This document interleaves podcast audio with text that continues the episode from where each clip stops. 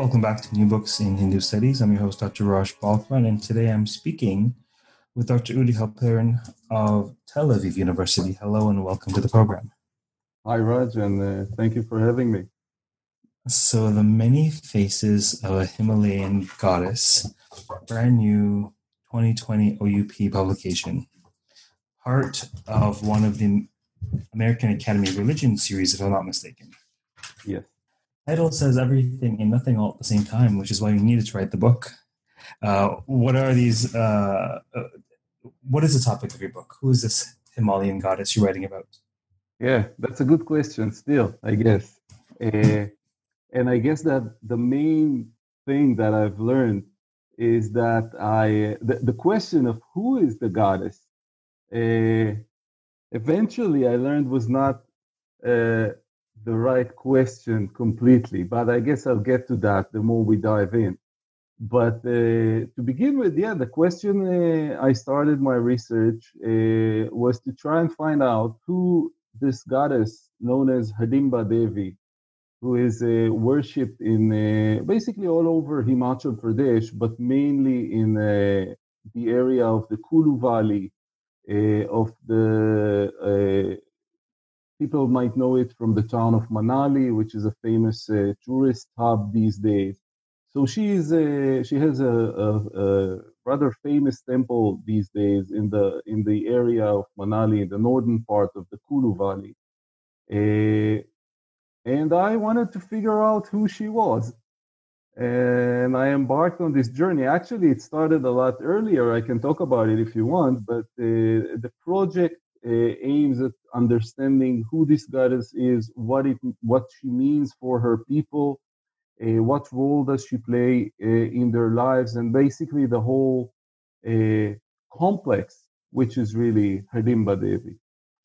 We'll certainly dig into some of the data that you discover um, in trying to find out who this goddess is, and uh, perhaps you are um, um, perhaps the question remains. but nevertheless, you have found out a great deal about her. Um, but why don't you share the story of how you embarked on this journey? Mm.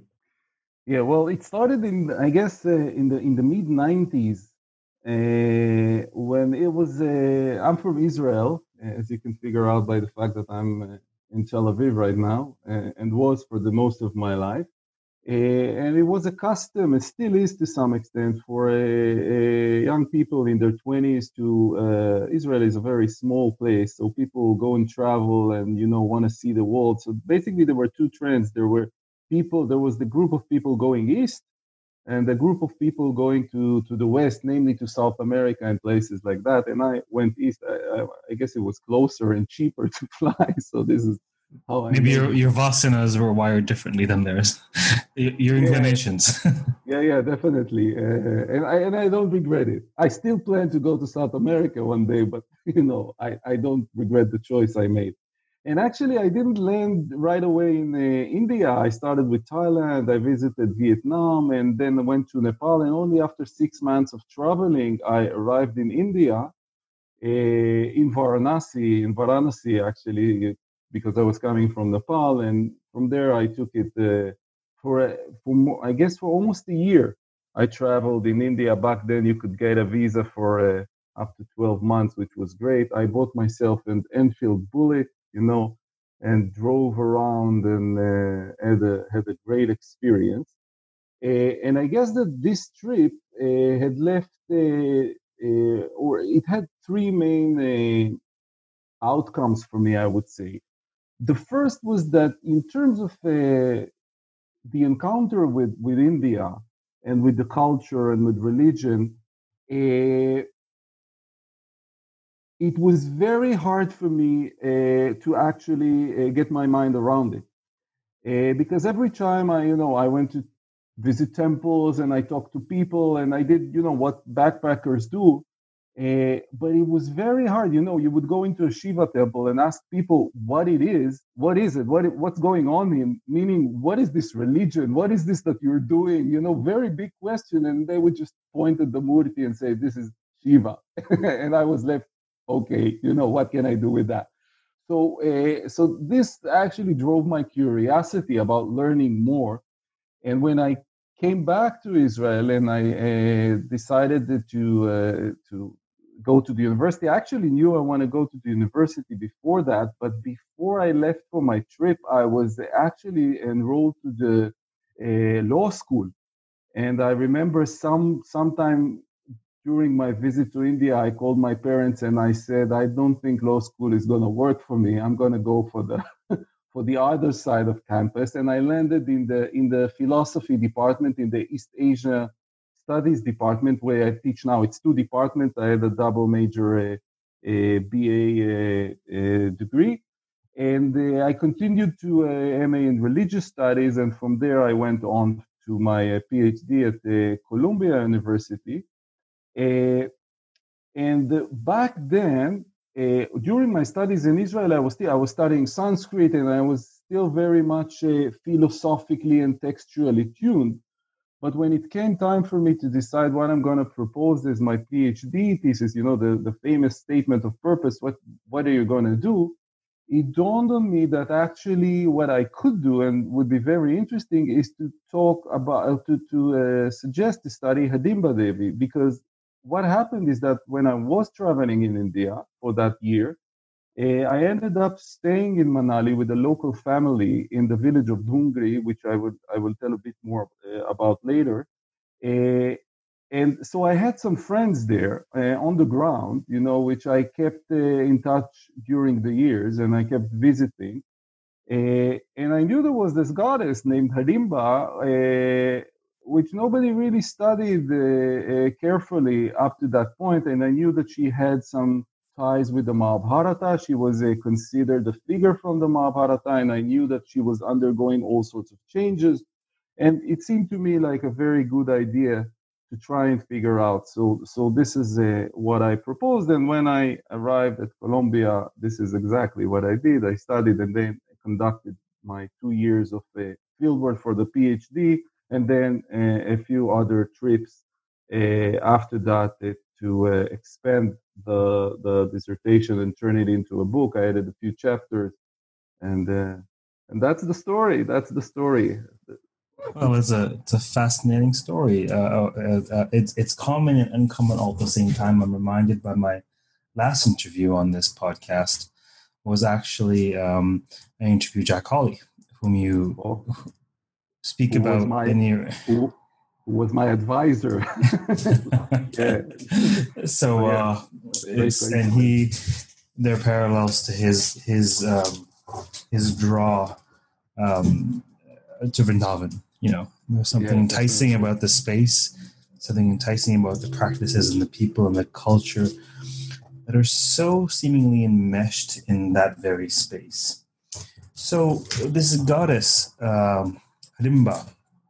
Would you say she's a local goddess? You mentioned a tie to the Mahabharata, and for sure we'll flesh that out if, you're not, if for nothing more than to indulge my uh, textual propensities.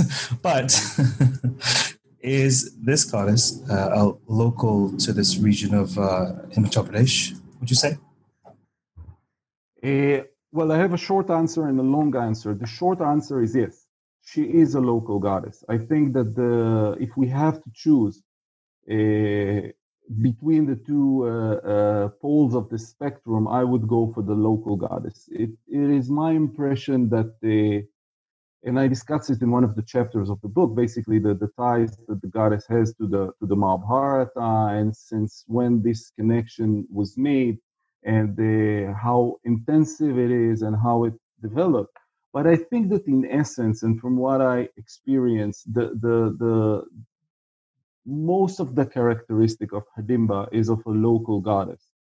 Uh, the way she functions in rituals, the, the stories connected with her, the, uh, the, the people that surround her and, and follow her are all uh, local. So her, her rise into, I would even say, pan Indian fame is fairly recent this particular goddess, uh, the, the goddess that is enshrined in the temple in near Manali, that I made the focus of my uh, research. And the reason I'm very careful about how to answer this question is that one of the things And here we go back to the question of who the goddess is, which I started with. When, when I went to the field, I was under the impression that was also informed by things that I did read about her in colonial uh, uh, writings and in some scholars that mentioned here, some local scholars that work in Himachal that I managed to read, and some other scholars that wrote about it. I was under the impression that Hidimba is a goddess who has several temples across Himachal Pradesh, that there is a, she is a sort of a unified entity, you could say, a, a, a persona that everyone uh, perceives as a, as, a, as a solid persona, as a unified person, you know, that has manifestations, as we know, that happens in India a lot. What happened when I started exploring that and actually went and visited different places in which Hidimba is is worshipped in Himachal, I realized that it is it becomes very hard to draw the line and connect the dots of how each and every temple is really connected to the other. To what extent are the different narratives that are told about the different Hadimbas that are not even called Hadimbas in all the places? The, there is an issue of her name. What is her name? So she is called Hidimba currently in Manali, but people would say, but her local Pahari name is Hirma, which is how she's called in other places as well, but not necessarily so. When she's introduced to tourists these days, she's often introduced as Hidimba because this is how she's usually goes in the in the in the epic text. So you have the, the question of how do you even draw the line? what goddesses are you put in the in the fold and decide that okay, here is a manifestation of Hidimba, and I will consider the stories that are told about her here and and so on and so forth but I soon realized that this is a it, it's very hard to do. It's very hard to draw the line, and it's very hard to know how, for how long these different hadimbas were actually associated with the, with one another. There were times that I thought that there are connections that are you know centuries old between two temples, and then it realized that it was a matter of two of two decades. That the the, the goddess in in in, a, in another temple the Hidimba there decided that she wants to visit the Hidimba of Manali, and then the connection was made, and then everybody knew about it. But if you had come to the valley, I don't know, 40 years ago, it might have been that nobody have heard of this other Hidimba. So the question of how well associated these different manifestations and to what extent they are really a manifestation of the same thing, of the same persona, uh, was something that I was growingly debating and questioning throughout my research. And uh, in fact, eventually I realized that it, this is something I, I don't, I'm not sure I want to do. And hence the name of the many faces of the Himalayan goddess, meaning there is an idea that there is a persona behind all these faces, but at the same time, and I think this is very much acknowledged by the practitioners, by the followers of Hidimba herself, that she has different manifestations. She has different faces, which don't always necessarily cohere also.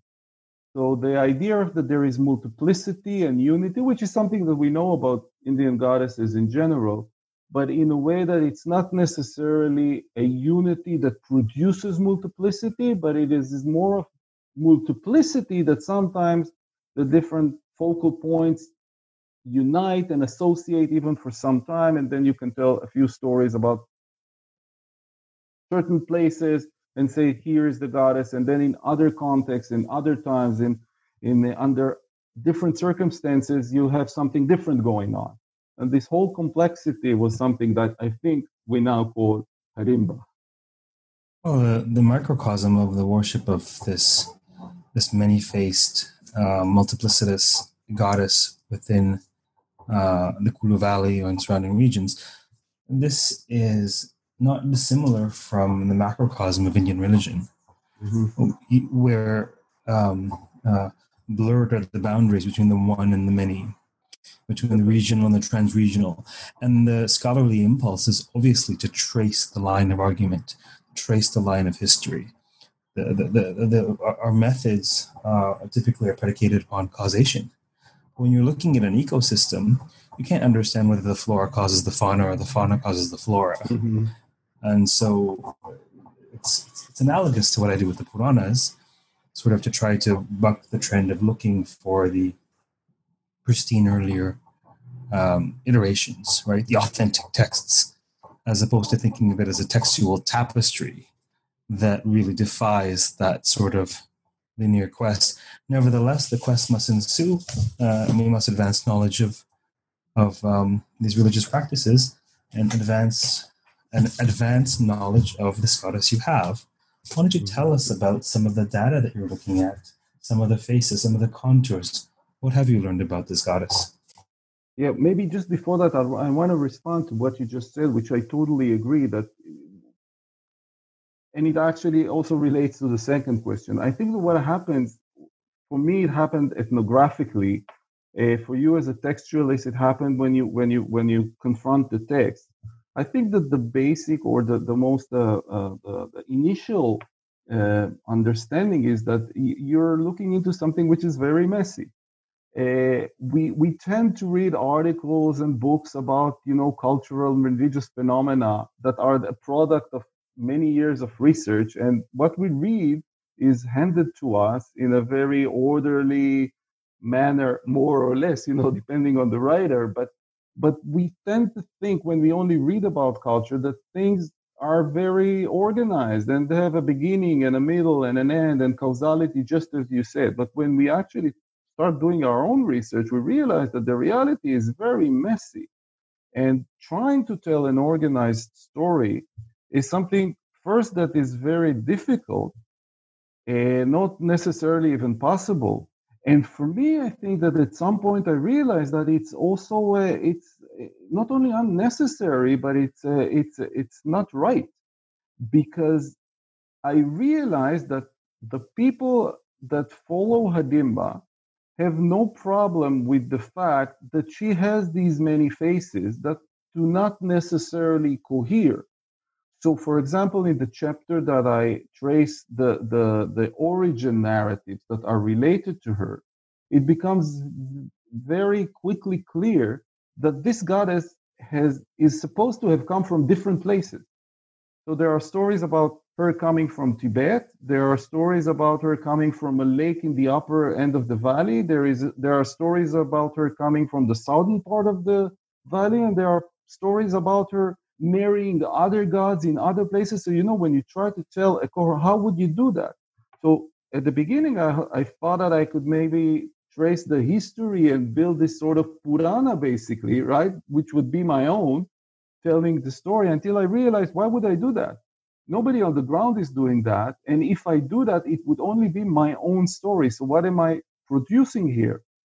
So, I but on the other hand, I didn't just want to uh, document everything that people tell me, you know, and just retaining the messiness, saying something along the lines of, he, okay, I asked people who is Hadimba, and this is what they told me, and I just, I throw all this, you know, messiness upon you. So I try to find a middle ground between keeping this multiplicity, the multifacetedness, the, the many stories, the many faces on the one hand, but still putting them in a framework that that enables some sorts of an analysis and, and meaning and order into this thing, which at the same time would be uh, acceptable for her people, that they would not go over this book and say, We don't know this goddess that you invented. They could find uh, familiar things in it and, and, and, and accept it. Uh, to the question of how did I, if, if I if I remember correctly, what kind of data, right? I, I yeah, just yeah, because you because you you know in passing you mentioned perhaps some archival colonial data, perhaps uh, some uh, ritual observation, perhaps some textual accounts. You know, there's obviously you're approaching the phenomenon from a variety of vantage points, and so um, maybe talk both about the vantage points and what those vantage points yield. What you end up learning from each of these peepholes into this phenomenon. Um, do they serve to corroborate or to complicate each other? Um, you know, I don't. You know, I don't really have uh, an answer in mind. I just want I want to give you an opportunity to share what you're finding out about this goddess and how you're finding it out. Yeah. Well, the question of the point of view uh, to actually take was something that bothered me or before I went to the to the field. And uh, actually, I have a funny story about that, just to demonstrate how strong our uh, uh biases uh, or initial standing points might be. Uh, before even starting my field research, I was very adamant that I don't want to tell a story from a point of view of the the bird's eye point of view right? I, I knew that I wanted to tell the story not from uh, uh, that I did want to tell a story ground up, right? Hanging out with the people, seeing what they are saying, and not trying to impose a sort of a narrative, not coming from the Mahabharata, trying to figure out how Hadimba is living on the ground, but see, you know, grass at grassroots level what people are saying and to build the story from there. Uh, and I kept promising myself that I will I will stick to the people and I will you know I would I would actively look look for the less knowledgeable informants you know? We usually try and look for the smartest people around who are most knowledgeable who can give us the whole you know the whole story ready made but i actually and actively uh, promised to myself that i would search these people at the end and I will start exactly with the people who don't necessarily know all the bits and pieces and and they just know the, the, the different perspective. However, when uh, at some point there was a big buffalo sacrifice to to the goddess, and I knew it's going to be a big fair and many people will come, I ended up finding myself climbing a, a rooftop of a, of a storehouse, trying to do exactly what I uh, try to avoid and find this vantage point that will allow me to see everything from above you know this godly godly like perspective. And then i realized that i missed all the all the action on the ground because i was I, you know i was stressed between two people. I could barely see anything. I was so far away from everything. Lucky uh, luckily the well not luckily for me as a scholar not for the buffaloes involved but two years later, there was another uh, buffalo sacrifice, which I implemented, you know, my findings from the first time. It was on the ground this time, and this was a totally different uh, experience. But I'm saying all that to emphasize that what I did try to do is to exactly try and uh, uh, look at the goddess from this different vantage point. So I think that while I always kept the goddess, the question of who is this goddess, what can I learn about her? The perspective I took were different. So, for, for example, one of the things I did almost every day was to go to the temple. I just spent a lot of time sitting in the temple, just, you know, seeing what rituals are being done, who are the people who are visiting, what do the pujaris say to these people, how do they conduct the So the place, you know, the, where, the, where the goddess is worshipped statically, was a major actor in my work, and I just took many notes about that. Uh, another thing I did was to follow Hidimba's palanquin, the Rata, uh, the movable form of the goddess, which is very active and a very popular form of manifestation of, of deities and devtas in the Himalaya in general. Simply a sort of palanquins or chairs that are decorated with all sorts of uh, metal masks and jewelry and cloths and flowers that are carried on people's shoulder and taken from place to place. So this is the movable manifestation of the goddess. And in this form, the goddess travels to festivals and meeting other devtas. And so I just joined all these processions, you know, and got from this the the uh, vantage point on all the encounters of the goddess, how the goddess is how the goddess functions and behaves when she meets other gods, which is a huge thing about how she is defined in the in the in the ecosystem that she she works in. Obviously, I talked to a lot of people, basically to everyone I could, you know, to starting from the from the priests to the people who carry the goddess, for a, a, a lot of people that had duties around the temples. I tried to talk to women as much as I could, you know, to have both genders perspective. I talked to kids, you know, I, I just sat with, I don't know, 10 year old guys from the village and asked them what they thought about the goddess and got some of their views uh, about that. And doing that, I tried to, on the one hand, gather as much as information as I could just to to understand the system in general, you know, not just the religious aspects of it, but how the village works, how the agriculture works, how the so, so, uh, social structures work, how tourism works, a lot of things that happen in the valley. And within that, uh, to give a special focus to uh, to how the goddess uh, behaves and is is is constructed and thought of and functions within all, all these contexts, and from there to take it to to tell her story or stories actually. Could you tell us a bit about the function of Hadimba? How does she function within the context in relation to the space or the, the, the supplicants? Yeah, well, again, in a way, this is the question of the whole book, and I have different answers to it. But let me let me let me take let me suggest two answers.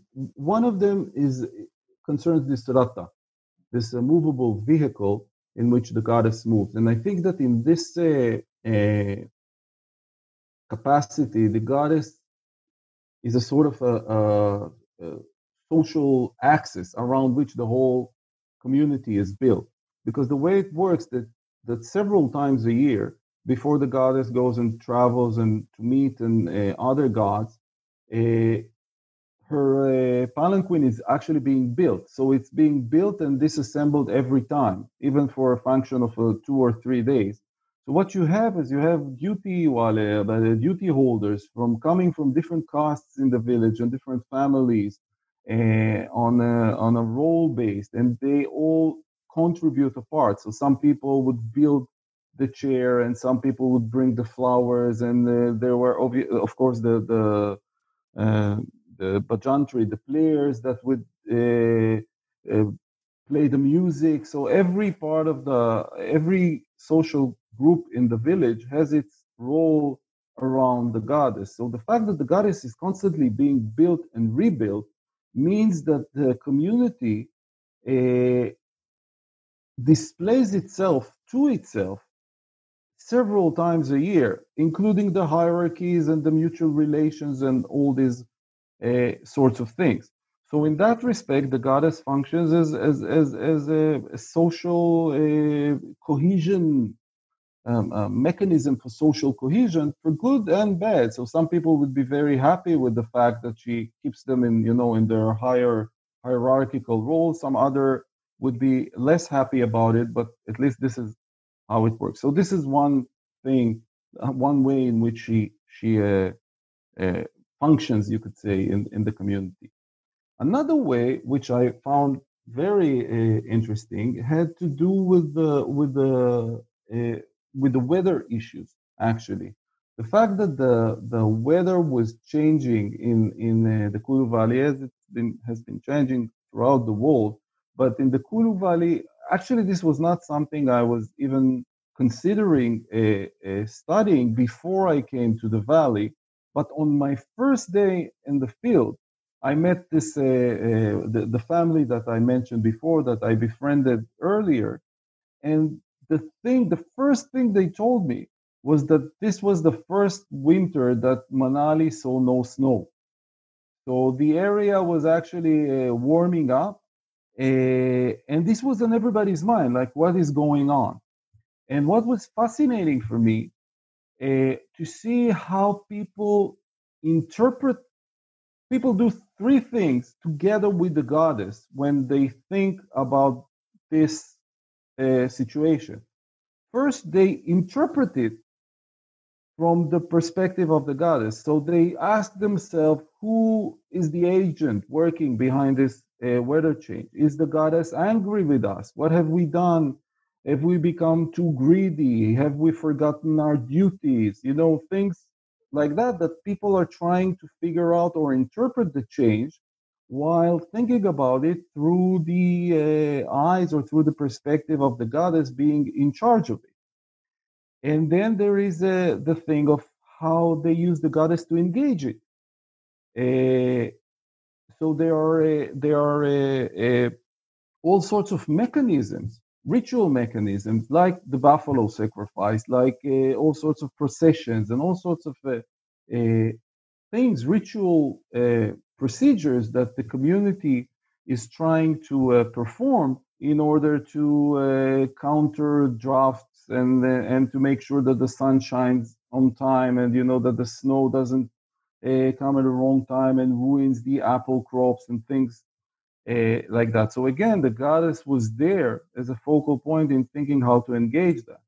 And then on the third level, there were doubts at some point, uh, at least for some people, that maybe the fact that the uh, while while it, it, seemed that while the rituals were were working uh, uh, locally, I, locally I mean like in in a, in a certain times, like when they needed rain, they would do the ritual, and amazing as it may sound, it often worked, and I could see it with my own eyes. You know how rain was coming when they needed it, and how it stopped when they didn't.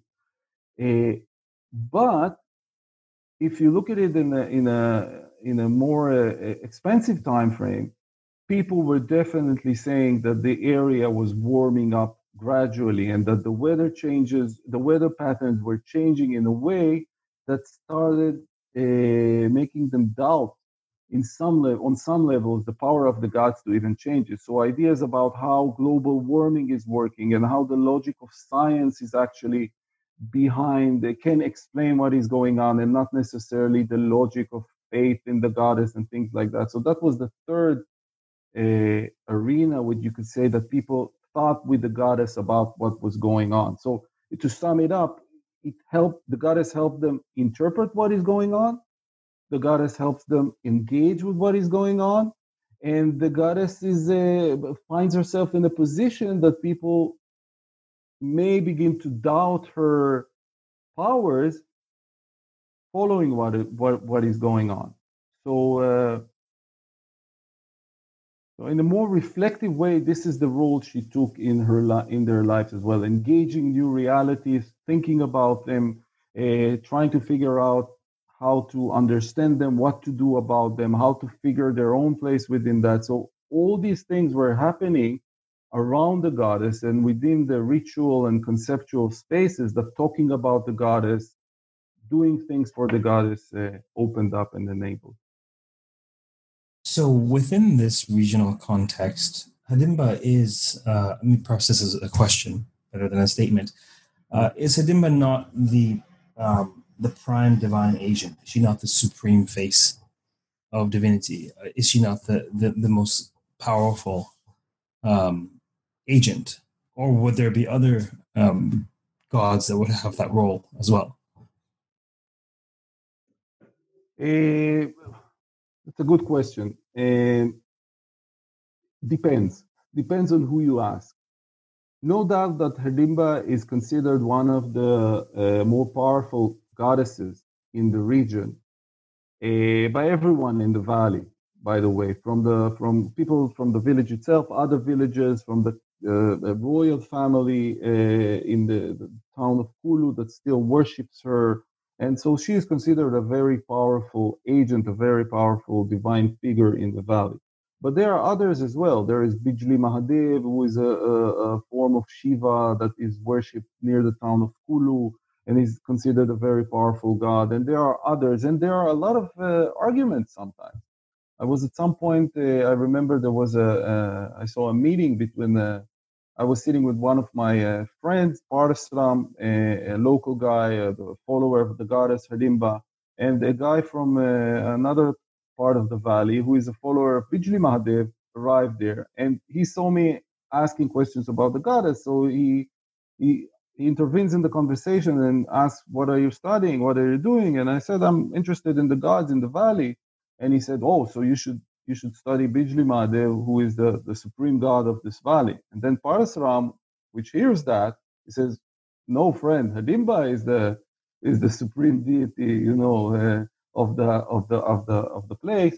And they, they, they, it didn't turn into an argument, but it, uh, into a debate, let's say, like that. And eventually, they all they the the they settle on our elders say different things, you know. So each village has its own uh, role. And there is another level. There is the level of Bhagwan. You know that there are more supreme gods that you know the pan-Indian gods like like Shiva and Parvati. That it, it everybody everyone are aware of the fact that there are greater gods. You know, in India. The Hidimba is considered a, uh, herself a sort of manifestation of Durga and Kali. So, okay, this this was a very uh, not so um, organized answer to your question, but I think that on the ground, Hidimba is considered definitely a major agent and a major power, definitely for her people. But at the same time, there is an acknowledgement that there are other powers and that there are powers on higher level and the pan-Indian level that are working They are very powerful and they can uh, manipulate uh, things also and, and also influence how Hidimba is acting on the so so yeah. among her among her devotees um, yeah. is there is there not a self-consciousness about the fact that she is a local goddess that she is a goddess of this space uh, tied to the himalayas is there that understanding and and and in responding to that maybe you can say something about the tension between regional and trans-regional religion that your your book um, mm. uh, illumines in my opinion yeah uh,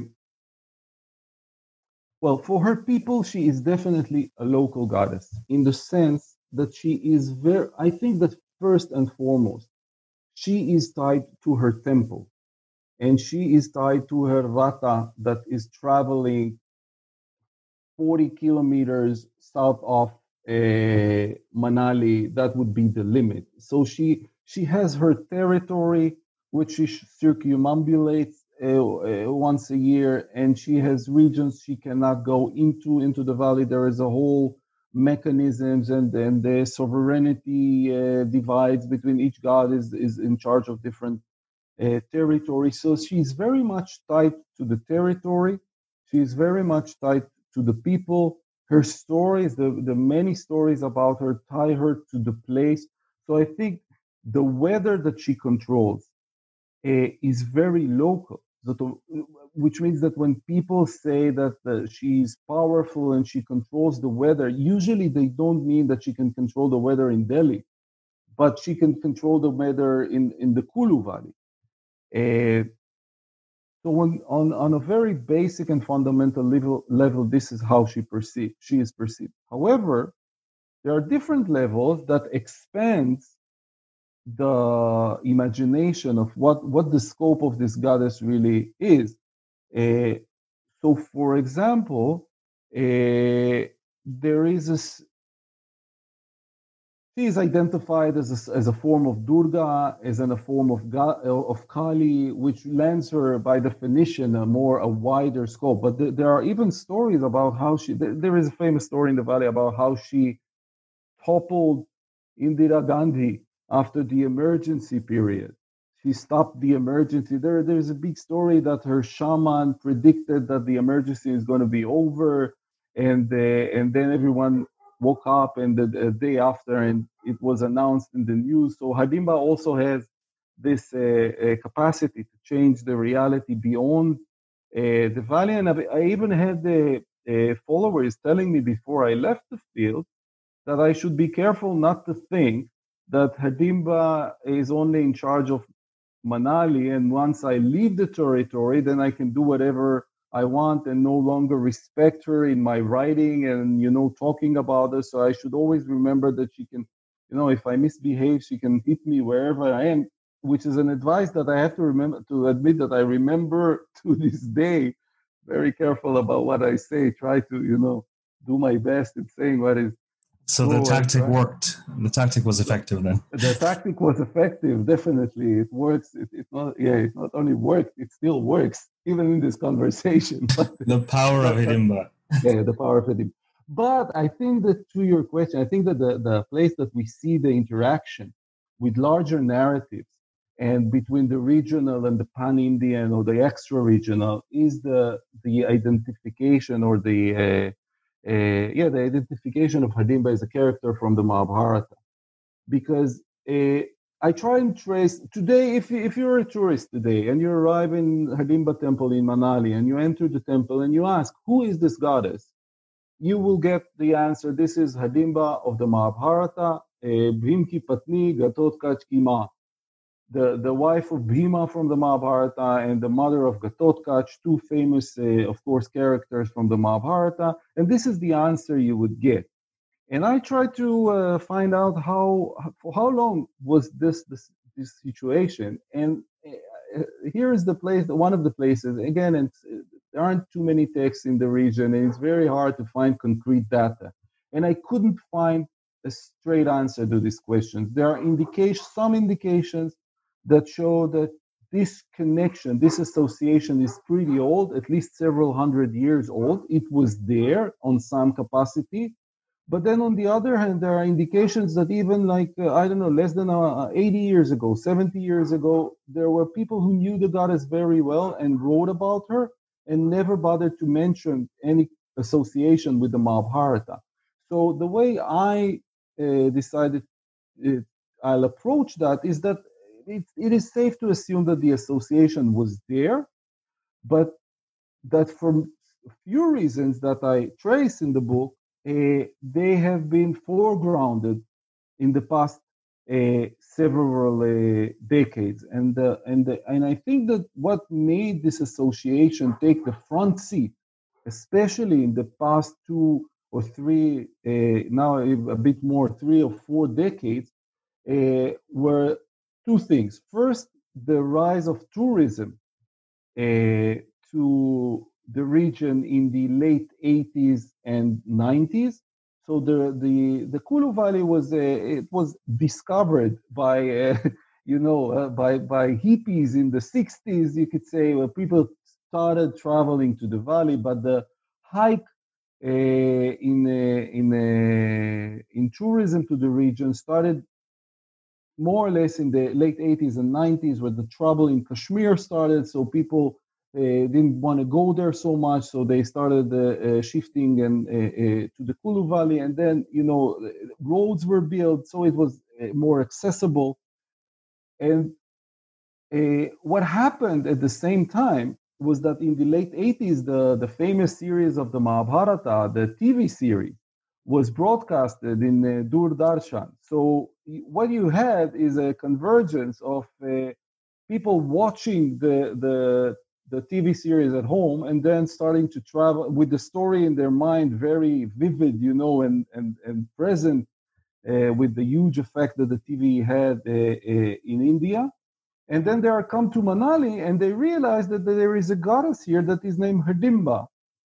So for the pujaris and for the people involved with the goddess, it became the easiest and uh, and made most sense to present her as that figure because it, it was simply known. It, it made everything much easier to say, yeah, this is the goddess, this is the, the, the, the character from the Mahabharata.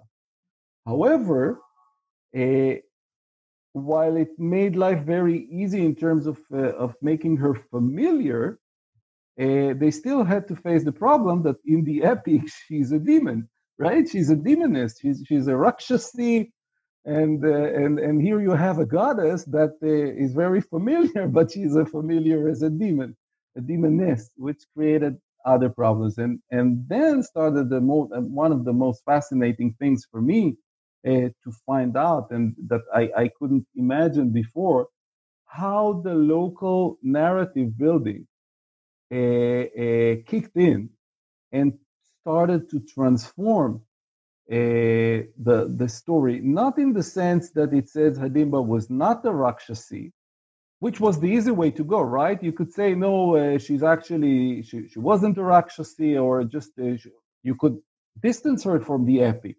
But the people actually chose to say, yes, she is a Rakshasi. She she is of very uh, uh, primordial powers, you know, and jungly powers.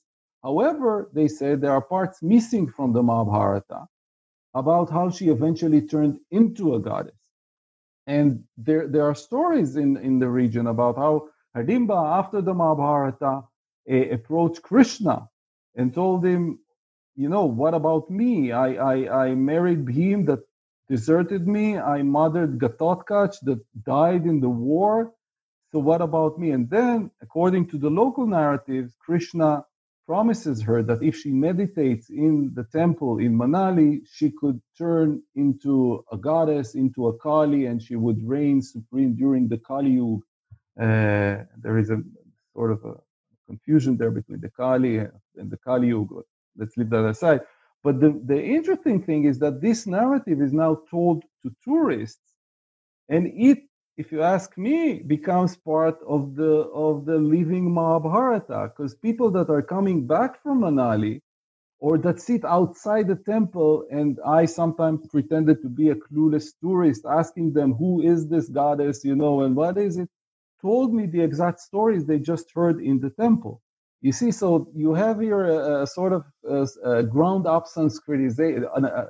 It's dechification, right? It's how the local narratives remo- reconstruct or reshape the, the, the more pan-Indian narratives and make their way up. So this on this uh, on this uh, uh, interplay between the local narratives and the pan-Indian narrative that Dimba is, is situated, and I think she draws from both of them and affects both of them. And maybe if I may, one more word. At some point, a friend of mine from Manali sent me a link to a Netflix series. Uh, it's called Kahi Suni. I don't think it was broadcast in the in the Indian television, one of the channels, and then made its way uh, its way to uh, Netflix. And it's a series about local mythologies in India. So each episode goes to another place and tells the stories, the local narratives uh, that can be found about different gods and goddesses. And one of the episodes was about Hidimba. And the, the story that was portrayed there was the story told in Manali. And it, there were actors acting Hadimba and Krishna, so you could actually see a new episode makes its way into the Mahabharata on, you know, national TV and then on Netflix with, with subtitles in Hebrew. So for me, that was a very, you know, a globalized uh, effect uh, of uh, how local stories make their way to global stages. You must have been. you must have been a kid in a candy store watching that yeah, Netflix. Yeah, definitely. definitely. Um, so this gimmick you this gimmick you adopted about uh, the pretense of being the clueless tourist um, I can tell you I know exactly what you mean because it's sort of what I do on this podcast. so, what's your book about? Oh, oh, so so how, how did you study that? but but it can yield quite fruitful responses. Um, we have to be actors, right? I think that one of the things I learned, one of the things I learned about ethnography by being in the field, that acting is part of it. I had to be amazed over and over again from hearing the exact same stories but from different people you know because you sit with someone you want to you ask them who the goddess is and you hope to get some new information some new angle but they always start with the same you know a, a few narratives and you have to be wow really i've been here in the village for a year and this is like the 300th time that i hear this story but i'll still make myself very much amazed to encourage you to tell me more. You know, so I think mm, this is part that's great. job. But this is this is fun so, There's two tensions that you talk about um, that I think are so um, pervasive in goddess traditions. The tension between um, the, the local and the pan Indian, mm-hmm. uh, and also the tension between what we may think of as the divine versus the demonic.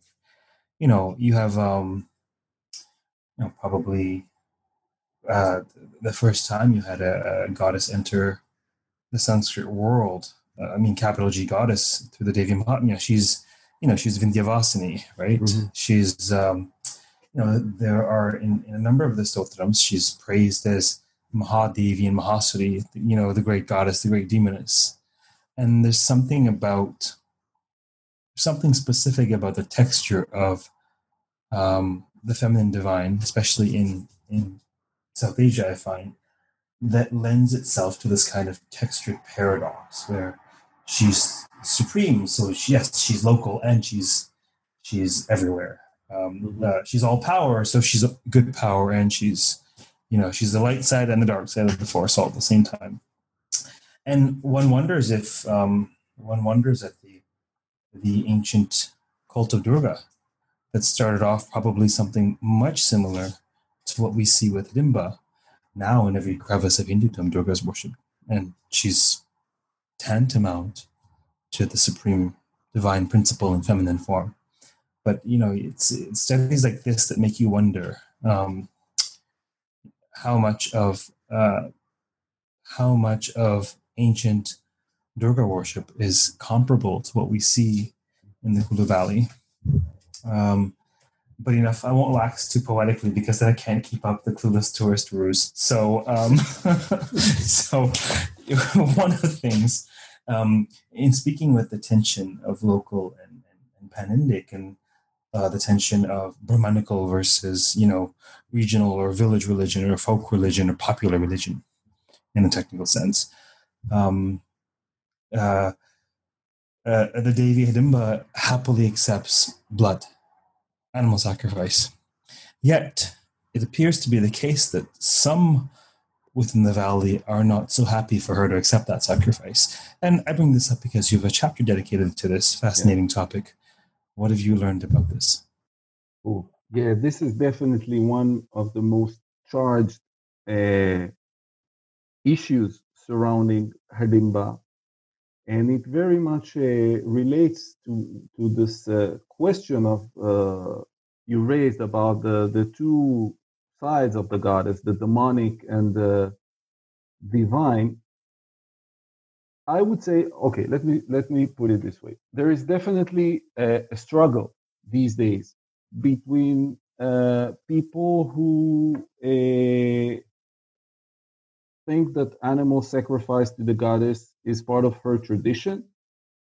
Uh, it is part of what uh, she expects though people would uh, would uh, confine that a little bit, saying, "Listen, the gods and the goddess don't, they don't really need anything from us. If they want anything from us, it's just flowers, right? It's me- flowers in the sense that something that you don't even you just need to put some work into that. You know, you need to go and find some flowers and then give it to to the goddess. She doesn't there, so there is a sense there that what we give to the what we choose to give to the gods and the goddesses, it's it's something that has to do uh, not so much with what they need, but what we need as, as, as their followers in order to create this connection with them. Having said that, uh, there is obviously, or at the same time, this notion that uh, Hidimba is a Rakshasi, is a demon, is a, a, a, sort of a being that has one root, one leg, if not two legs in the jungle, uh, Eh, and that uh, she needs her uh, blood sacrifices, and if not, she will she will be very angry with us, right? so some people blame bad weather conditions for not doing sacrifices, and they're very much um, stand very firm against any attempt to abolish or to ban animal sacrifice. At the same time, there are other people who are vegetarians who are adopting uh, notions that uh, some of them are you can find them traditionally in the Kulu Valley. Some of them are coming with uh, with the influences from the outside. Some of them come with tourism and modernity. And recently, with the internet, you know, the fact that you have tourists taking uh, videos in their mobile phones of animal sacrifice and then post them on social media, it is out of context. It definitely doesn't look good. And then it draws a lot of criticism, you know, so it makes people feel uncomfortable. So you also have a group of people uh, standing uh, uh against that.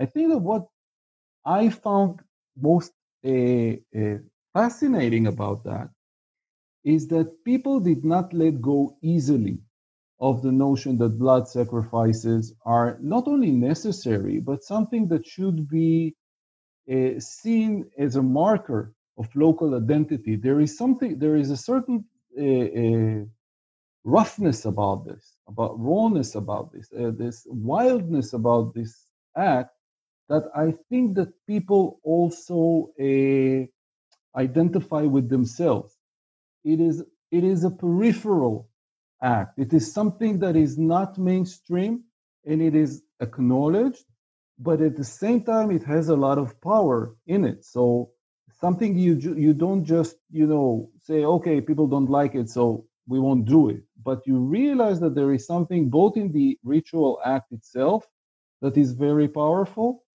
and in what it stands for and what how it uh, uh, characterizes yourself as a, as a person that stands at the periphery but holds to this, uh, has access to these very powerful sources of, uh, uh, very intensive sources of uh, power. And there is a great debate, and there was a there was a a, a ban issued by the Himachal Pradesh uh, High Court against animal sacrifice, and it went up to the Supreme Court in India that eventually said that it should not be banned because it's a, it's a, it's a traditional practice and it would be uh, uh, you know uh, it would be an act against the religious freedom of the people but it's still it's very debatable uh, but it is still going on. Uh, and when it, but i think that what happened after the ban is that it is it is not as public as it used to be so people are more aware of the fact that it should not be publicized. And when I'm saying that, it is very important for me to emphasize that, it, at least with some people I talk with, it's not only because of fear. So the idea is not just okay, the the out the outsiders, the Nichewale as they call them, you know, the people who come from from below, from the plains. It's not only that they don't like it and therefore we need to do it chup chop. We need to do it quietly so nobody knows about it. Uh, it's a way of just avoiding the law, you know, or, or the, the criticism. But there is also the idea that what happened because of tourism and because of uh, people coming from the outside, and some of them finding this uh, ritual very fascinating, it started to draw a lot of attention, which caused uh, locals to start fleshing it with it, you know, try, We'll do a bigger buffalo sacrifice. We'll sacrifice more sheep. We have more money to put into that. So, as one person, uh, which I quote in length the book, told me that it became more about me, about the self, right, than about the goddess. People were starting to uh, uh, uh to flash their their money and to show their uh, uh, to, to use animal sacrifice to basically show how you know, their own status instead of thanking or worshiping or catering for the goddess. And this ban, some of them say, was uh, this this uh, Supreme Court ban was actually the working of Harimba, working behind the scene to find a way to remind her own people that it went overboard, that uh, the, the, the whole uh, understanding of what animal sacrifice should be uh, got a bit out of hand and out of focus and, and uh, away from its traditional meaning. And this is this reminded the people what it is all about. That it should be quiet. It should be in the in the within the family, within the village, and not something that you publish over the internet to draw tourists and make money off. But it is still going on. It's a it's a fascinating. Uh, There's so many many fascinating threads about this topic. I mean, she goes without saying to anyone who listens to this program um, or has any sense of um, what we do at the academy, or certainly, you know, how we roll as people.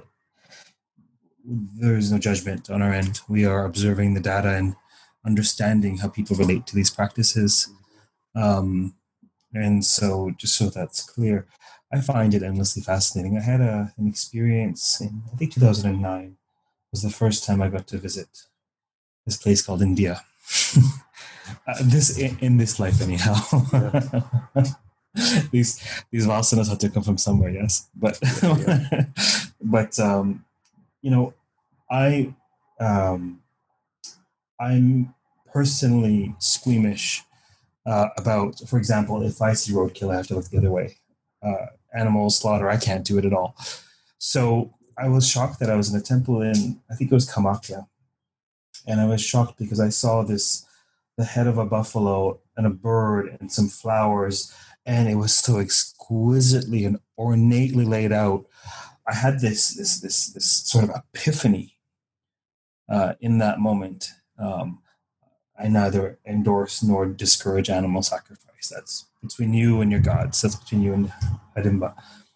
But I had this moment where uh, something that would be gruesome to me was somehow supplanted by this, this sort of rich, ornate um, expression of offering on this platter, and it, it, sort of blew my mind.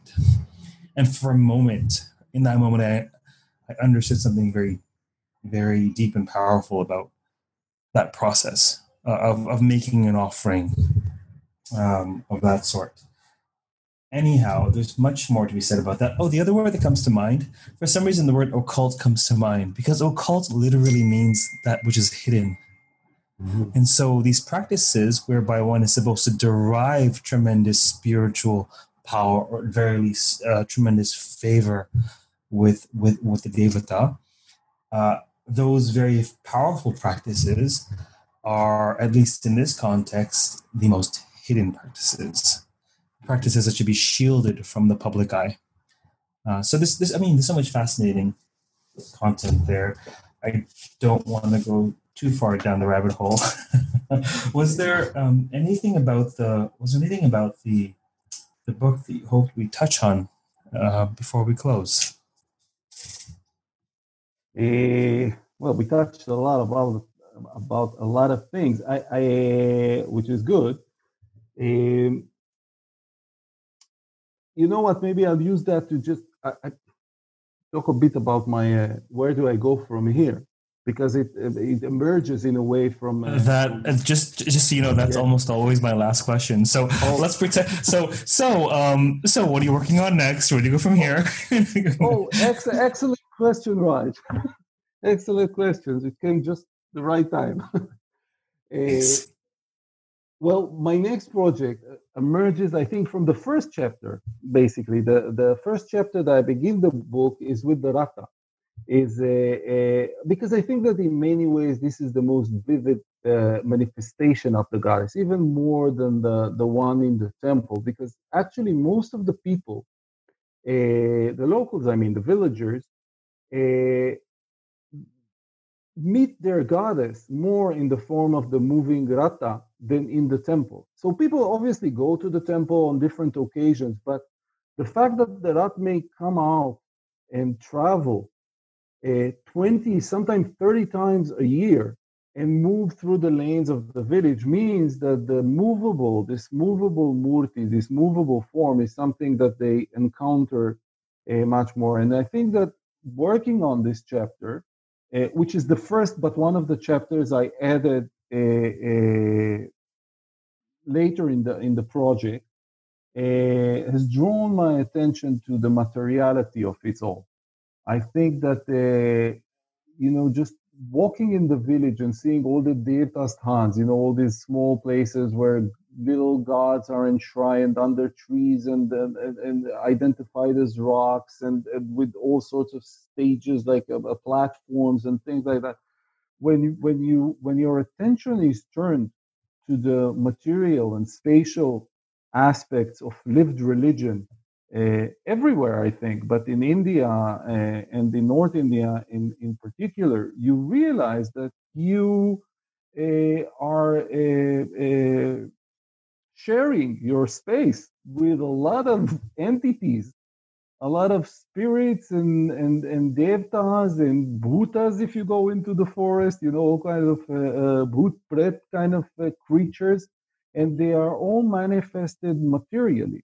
Like they they can have many forms, of course, but they are they are uh, uh, manifested and they take form manually. And the and the way they are uh, and they can be found everywhere from your home, in your home shrine, right? And to your yard with the small shrine you built to your home, to your uh, uh, kul devta, to your family devta in the yard, and then to the lanes of the village where you have sort of small public uh, shrines, and to the bigger temples, and to the forest temples.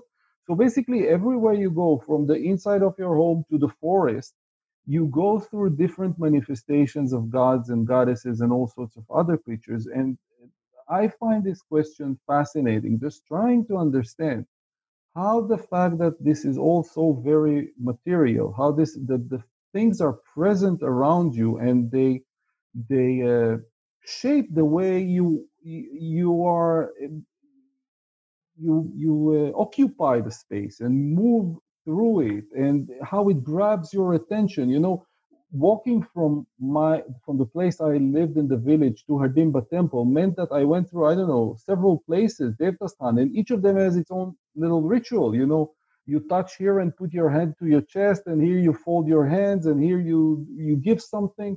So your whole daily routine is like in a way choreographed around these places. Uh, so i'm going to look deeper into that. Uh, and this is something that comes up in the book. It starts coming up in the book but i'm gonna i, I hope to explore it. If i can go to india again mm. soon because this has become a challenge right? Learning and studying material religion in a place that you that is now you cannot fly into it's a problem but i always it's all for the for the many um, benefits of the internet whereby we can have this uh, podcast recording take place myself located in toronto yourself in israel uh, you cannot study the himalayan uh, region over the internet no, no. perhaps and, and, elements and thereof it won't be as fun. That's for oh, sure. Oh, exactly, exactly. We, we need to both satisfy your intellectual curiosity and your travel lust simultaneously. Exactly, exactly. Uh, it's been great speaking with you. Uh, thank you for joining us today. Raj, uh, thank you very much for uh, having me here. You're most welcome.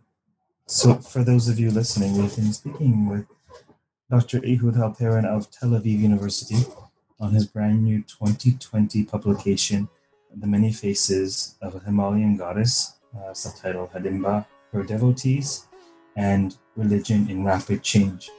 Uh, until next time, keep listening, keep reading, keep thinking, and perhaps take the time to contemplate the many faces of the goddess.